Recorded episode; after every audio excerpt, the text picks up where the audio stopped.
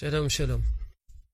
אז אוצר בית הדין, ראינו בפעם הקודמת שהפירות האלה הם קדושים קדושת שביעית, והחקלאי וכל הפירות של אוצר בית דין, בעצם בית הדין זה מערכת של שיווק של פירות הפקר. זה בעצם אוצר בית הדין. רק שבית הדין משלם לחקלאי עבור כל העבודה וכל ההשקעה שהוא השקיע, על מנת שיהיו פירות אלה ושניתן יהיה לשווק אותם דרך אוצר בית הדין. כדי להקל על, ה... על השיווק, כמובן, לא חייב להיות מחסן מרכזי של בית הדין. כך היה לכל הפחות בעבר, בשנת תר"ע היה באמת מחסן מרכזי של בית הדין, אבל היום אין מחסן מרכזי של בית הדין. החקלאי משווק בדרכי השיווק הרגילים לנקודות חלוקה. ונקודות החלוקה האלה מחלקים את הפירות. כמובן, אמרנו בשיעור הקודם, אינם יכולים לחלק את הפירות בחינם, מכיוון שמישהו צריך לשלם לחקלאי עבור העבודה שהוא השקיע במלח שנה שלמה. גם ההוצאות וגם העבודה, העמל. שכר פועלים, יש לו מטע גדול, הסעה, הובלה, כל הדברים האלה, החקלאי אמור לקבל תמורה. אז אנחנו משלמים לא עבור הפרי, הפרי הוא ההפקר, אלא עבור העבודה. לפי זה כאמור, אה, הפרי אמור להיות אה, הרבה יותר זול. תשובה, אכן, באחד הנוסחים, ההסכמים שנחתמו עם חקלאים בשנת תר"ע,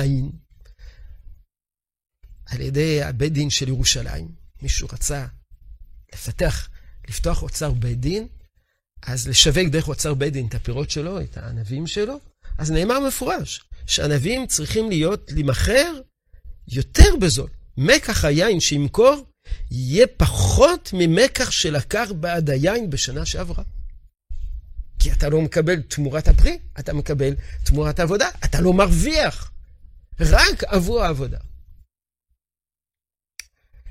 אה, לעתים הפער הוא לא כל כך גדול, כי החקלאי לא מרוויח כל כך הרבה. הוא בקושי מרוויח כדי פרנסתו. אז גם בשנת השמיטה הוא מרוויח כדי פרנסתו, זה העבודה. אם יש פירות מאוד מאוד יקרים, אז באמת הם אמורים להיות זולים. אבל הנה מהפרי, החקלאי בקושי גומר את החודש או בקושי גומר את השנה, אז לא יהיה פער גדול בשנת השמיטה, בשמיטה הקודמת. אבל אני זוכר שכשמכרו יין, לפעמים מכרו יין יוקרתי של אוצר בית דין, הוא היה זול. כי אם הוא יוקרתי או לא יוקרתי, מבחינת העבודה זה אותו דבר. באמת מכרו יין מאוד בזול של אוצר בית דין, ונדמה לי שגם השנה יהיו כמה מקומות, כמה אה, מקומות חלוקה שימכרו פירות מאוד בזול. אה, זו השיטה שבאמצעותה משווקים פירות דרך אוצר בית דין. האם השיטה הזו נהגה בעבר? אז הזכרתי, כבר הזכרתי בתחילת דבריי, שבשנת תר"ע היה חקלאי אחד שקראו לו רבי צבי הירשקן, הוא היה קורם במושב הרחובות, והוא היה תמיד חכם, והוא ביקש מבית הדין של ירושלים, רב חיים ברלין, רב ספר ספרנק, רב חיים זונלפלד, והוא שיווק את הפירות שלו, את הענבים שלו, דרך אוצר בית דין.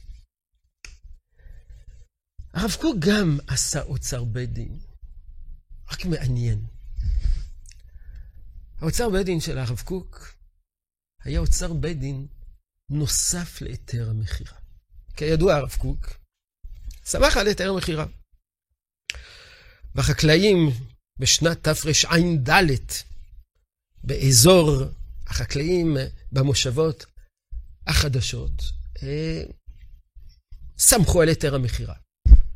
אבל הרב קוק, למרות שהוא שמח על היתר המכירה, הוא רצה למצוא דרכים כדי אה, אולי לרצות גם את המחמירים, או למנוע מן החקלאים אפשרות של, של, של, של הכשלה.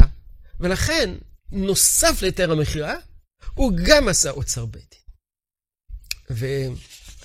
ואני יכול להקריא כמה שורות מתוך, מתוך אה, אה, השטר שכתבו החקלאים. אנחנו החתומים מטה, הננו מפקירים הפקר אמור את כל הפירות. וכל יבול אדמתנו בארצנו, בארצנו הקדושה, שיש בהם משום חשש פירות שביעית. ומעתה ידנו מסולקת מכל הנ"ל, ואיננו משמטים את כל הנ"ל. וכוח כל הפירות ותבואת הארץ הנ"ל, הכל מסור לידי מרן, הגאון, הגדול, מורנו הרב, אברהם יצחק הכהן קוק, אב בית דין דעיר הקודש יפו ובמושבות, תיבנה ותיכונן, ובית דינו. ובשטר נוסף, הרב קוק כותב שכל המחיר הניתן, הוא לא ניתן עבור הפירות, אלא עבור כל, עבור הטורח. הכל לא מחיר הפירות, כי מחיר הטורח והמכשירים. כמבואר בעיירה וכולי.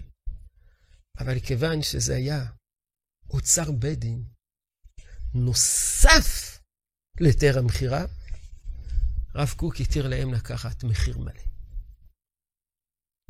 הפירות הגיעו לירושלים, והמתנגדים להיתר המכירה לא רצו לקנות, ונוצר קרע גדול בין הרב קוק לבין המתנגדים להיתר המכירה בירושלים.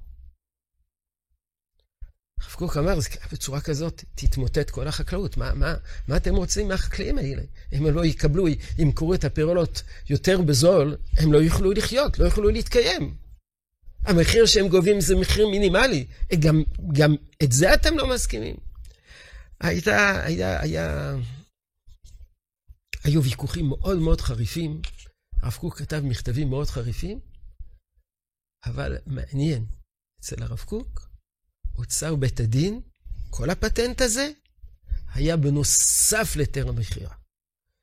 כי כמובן, היתר המכירה אפשר לחקלאי לא רק את השיווק של הפירות, אלא גם את העבודה.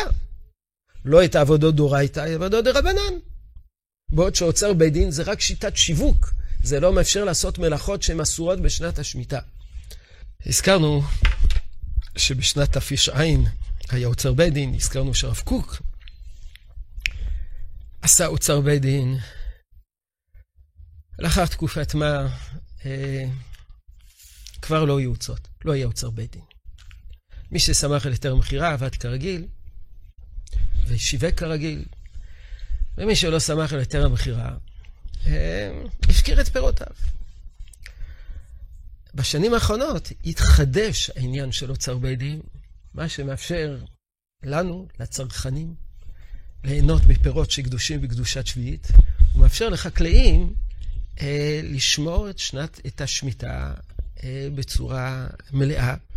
דהיינו, לא למכור את האדמות, מצד שני, לגדל פירות בצורה מותרת ולשווק אותם. אין כמויות אדירות של פירות של אוצר בית דין, וכמובן, מדובר בעיקר במטעים. בתחילת שנת השמיטה היו מעט ירקות של אוצר בית דין, ירקות שנזרעו בשנה השישית ונקטפו בשנה השביעית, שם קדושים בקדושת שביעית, ונמכרו במסגרת אוצר בית דין. מי שבעיקר משווק היום בצורה אה, מוסדית, בצורה מסודרת, את אה, פירות של אוצר בית דין, זה אוצר הארץ, אבל ישנם, אה, ישנם בפירות הקיץ, יהיו משווקים נוספים שישווקו אה, תוצרת של אוצר בית דין. עד כאן בעניין אוצר בית דין. שלום שלום.